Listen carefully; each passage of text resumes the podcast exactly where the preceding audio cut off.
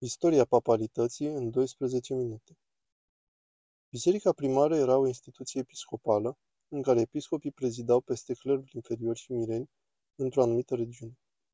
A existat întotdeauna o ierarhie între episcopi. Aceste regiuni și ierarhii erau moștenite chiar de la apostolii înșiși. Cei care moșteneau mantaua Sfinților Petru sau Pavel sau Ioan sau Iacov, etc., aveau prioritate mai mare decât cei care moșteneau mantaua Sfinților Marcu sau Tit, unul dintre binecuvântații 70 de apostoli mai mici sau a oricui altcineva. Dat fiind că Sfinții Petru, Pavel, Ioan și Iacov evangelizaseră anumite regiuni în trecerea lor, toți cei pe care i-au hirotonit deveniseră succesorii lor. Aceia care le moșteniseră episcopatul din regiunile de unde au murit, cum ar fi Roma, Efes și Ierusalim, erau șefi între succesori. De aceea toți succesorii din teritoriul evangelizat, adică din jurisdicție, au devenit de fapt sinodul local, cu un succesor șef, cunoscut mai târziu ca mitropolit și apoi patriarh, care era un fel de director executiv al organizației. Fiindcă Sfinții Petru și Pavel fuseseră cei mai de succes evangeliști din epoca apostolică, teritoriul lor era de departe cel mai mare, acoperind de la Asia Mică, Creta și Balcani până la Italia și Spania.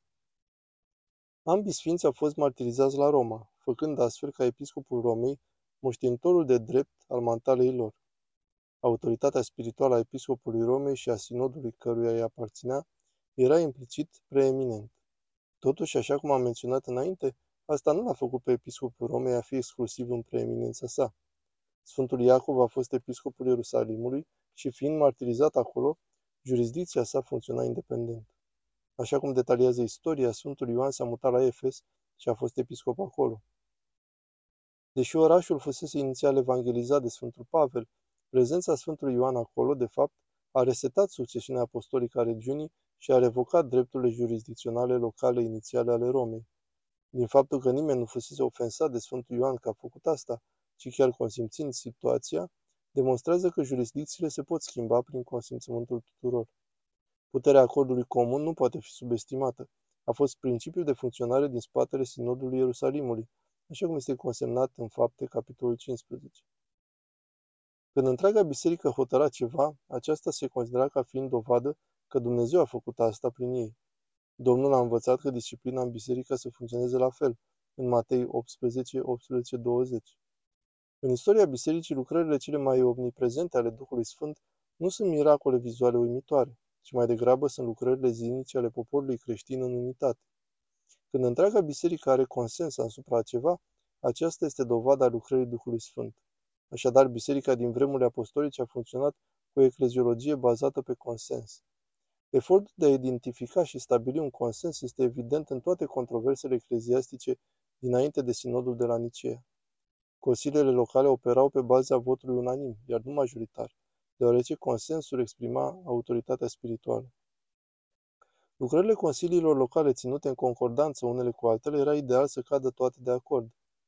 În secolele 2 și 3 s-au ținut consilii locale în întreaga lume pentru a stabili ziua în care să fie sărbătorit Paștele.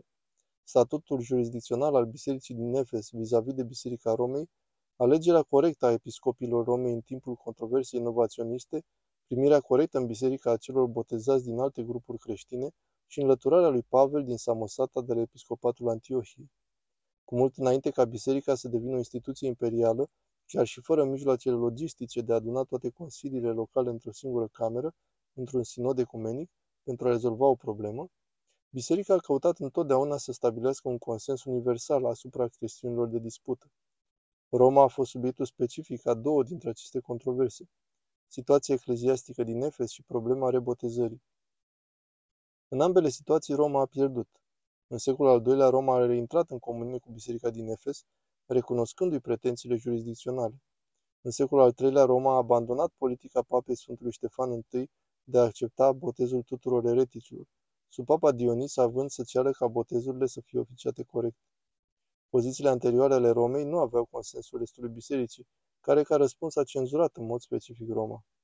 Infailibilitatea papală, jurisdicția directă și altele asemenea pur și simplu nu erau pe radar. Tot în secolul al III-lea, când Roma a făcut o alegere disputată cu privire la cine să devină papă, Sfântul Papă Corneliu a scris o scrisoare ecleziologică de consacrare apărându-și propriile argumente împotriva lui Novațian.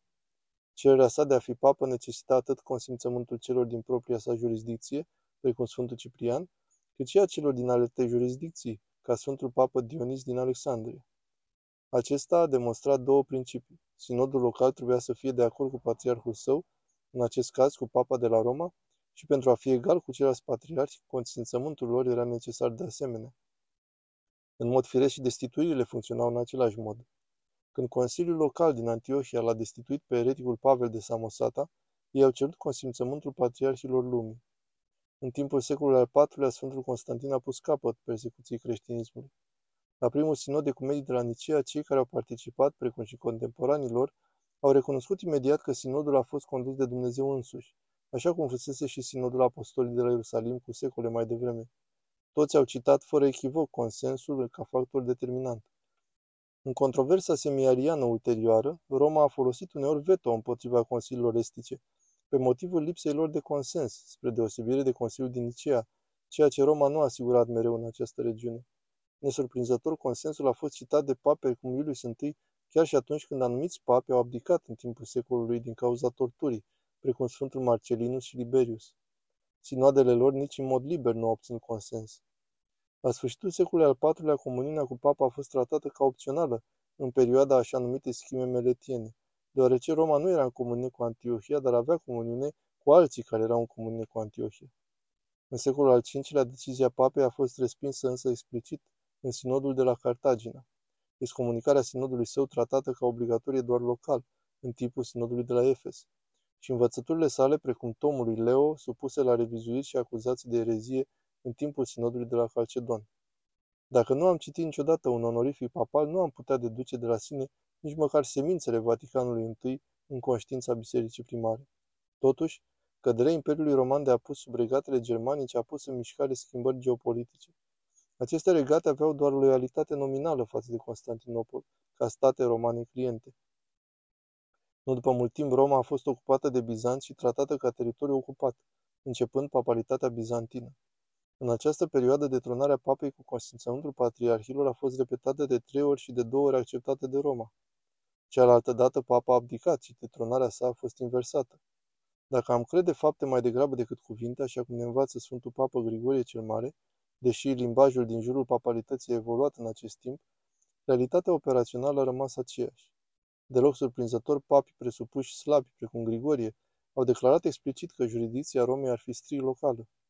Totuși, chiar și papii presupuși puternici, precum Sfântul Martin, au declarat adesea lucruri care sună foarte puternic, dar prin care reiterau de fapt ecleziologia istorică a bisericii. De exemplu, Papa Martin a declarat explicit că nu stă în puterea lui să-l numească pe Patriarhul Ierusalimului, o declarație ireconciliabilă cu doctrina jurisdicției directe de la Vaticanul. Alți papi sunt la fel. Acțiunile lor sunt mereu inconsistente cu ideea ale Conciliului de la Vaticanul. E greu de subliniat cât de important este principiul de a cântări acțiunile mai presus de cuvinte izolate pentru un istoric.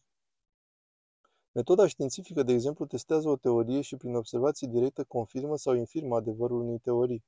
Dacă istoria e o știință locală legitimă, cu siguranță acțiunile actorilor istorici sunt testele care confirmă sau infirmă interpretările date de istorici pentru cuvintele lor. În orice caz, poate cea mai importantă afirmație pentru studenții unei patualități dinaintea Marii Schisme se găsește în procesul verbal al Sinodului Ecumenic de la Nicea II. Sinodul, în sesiunea 6, definește explicit ce este un sinod, Consiliu Ecumenic, prin contrast cu un Consiliu pseudo-ecumenic, cel de la Ieria. Conciliul de la Ieria nu s-a bucurat de cooperare papei Romei de atunci sau a preoților săi, nici prin intermediul reprezentațiilor săi sau al unei scrisori enciclice, precum este regula pentru sinoade. Nici nu a câștigat acceptul patriarhiilor din Est, din Alexandria, din Antiohia și din orașul Sfânt, sau al preoților și episcopilor lor.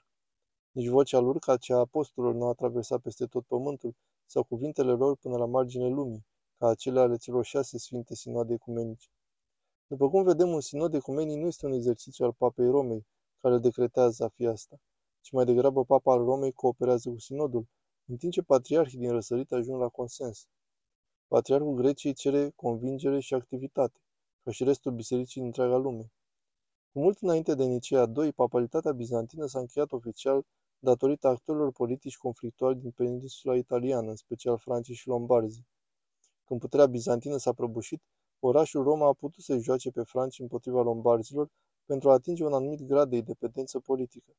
De fapt, statele papale au fost create cu reforme ecleziastice întreprinse cu intenția de a izola și mai mult afacerile ecleziastice ale Romei de uzurparea politică străină.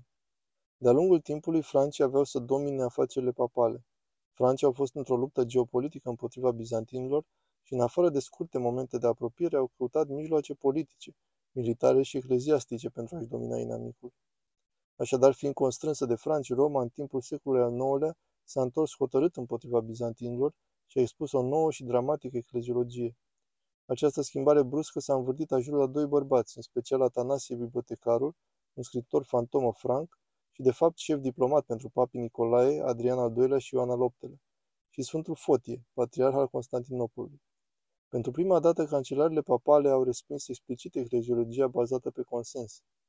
Întâmplător exact în același timp, documente falsificate care oferă o origine istorică pentru astfel de schimbări au fost exploatate în mod convenabil. Acestea au inclus cel puțin decretele pseudo-isidoriene, dar se va arăta că falsuri semnificative au fost inserate și în procesele verbale de la Nicea II și Constantinopol. Toate aceste scrieri fie au provenit din condeiul lui Anastasie, fie au fost popularizate în mod specific, la nivel internațional de el însuși. Anastasie a dat voce și unor noi idei care aveau să devină fundamentale pentru papalitatea modernă, cum ar fi infailibilitatea papei. De fapt, Anastasie a reinventat sau repornit biroul papalității pentru a confrunta realitățile geopolitice ale vremii sale. Brusc, în anii 870 după Hristos, bizantinii recucereau sudul Italiei. Alianțele politice cu Constantinopolul vis-a-vis de prăbușirea puterii france a devenit de preferat în vederea stabilității statelor papale. Antibizantinul Anastasie a murit sau a fost pensionat. Interesant e că ideile lui nu au fost lăsate deoparte de papa Ioan al VIII-lea în timpul sinodului ecumenic de la Constantinopol, dar au fost suficient de tacite pentru a face pace cu Fotie. Aceasta se va dovedi a fi ultima suflare pentru papalitatea ortodoxă. Până în ajunul cruciadelor ecleziasticii franci rățăriteni și-au consumat puterea în colegiul cardinalilor. Un program de reformă a fost inițiat care depindea în mare măsură de anumite precedente din scrierile lui Anastasie și din decretele pseudo-isidoriene. A schimbat constituțional Biserica Romană pentru a o face mai independentă de nobilimea locală italiană, precum și de implicarea francilor a Sfântului Imperiu Roman. Diseminarea numeroselor falsuri de către Anastasie a permis ideilor inovatoare din acestea să dospească în Roma timp de două secole. Acestea au fost de înțeles confundate cu dovezi patristice autentice. Necesitățile geopolitice au motivat acum punerea lor în practică. Această combinație specifică de incidente istorice a schimbat decisiv papalitatea pentru totdeauna. Papalitatea căzuse, în sfârșit.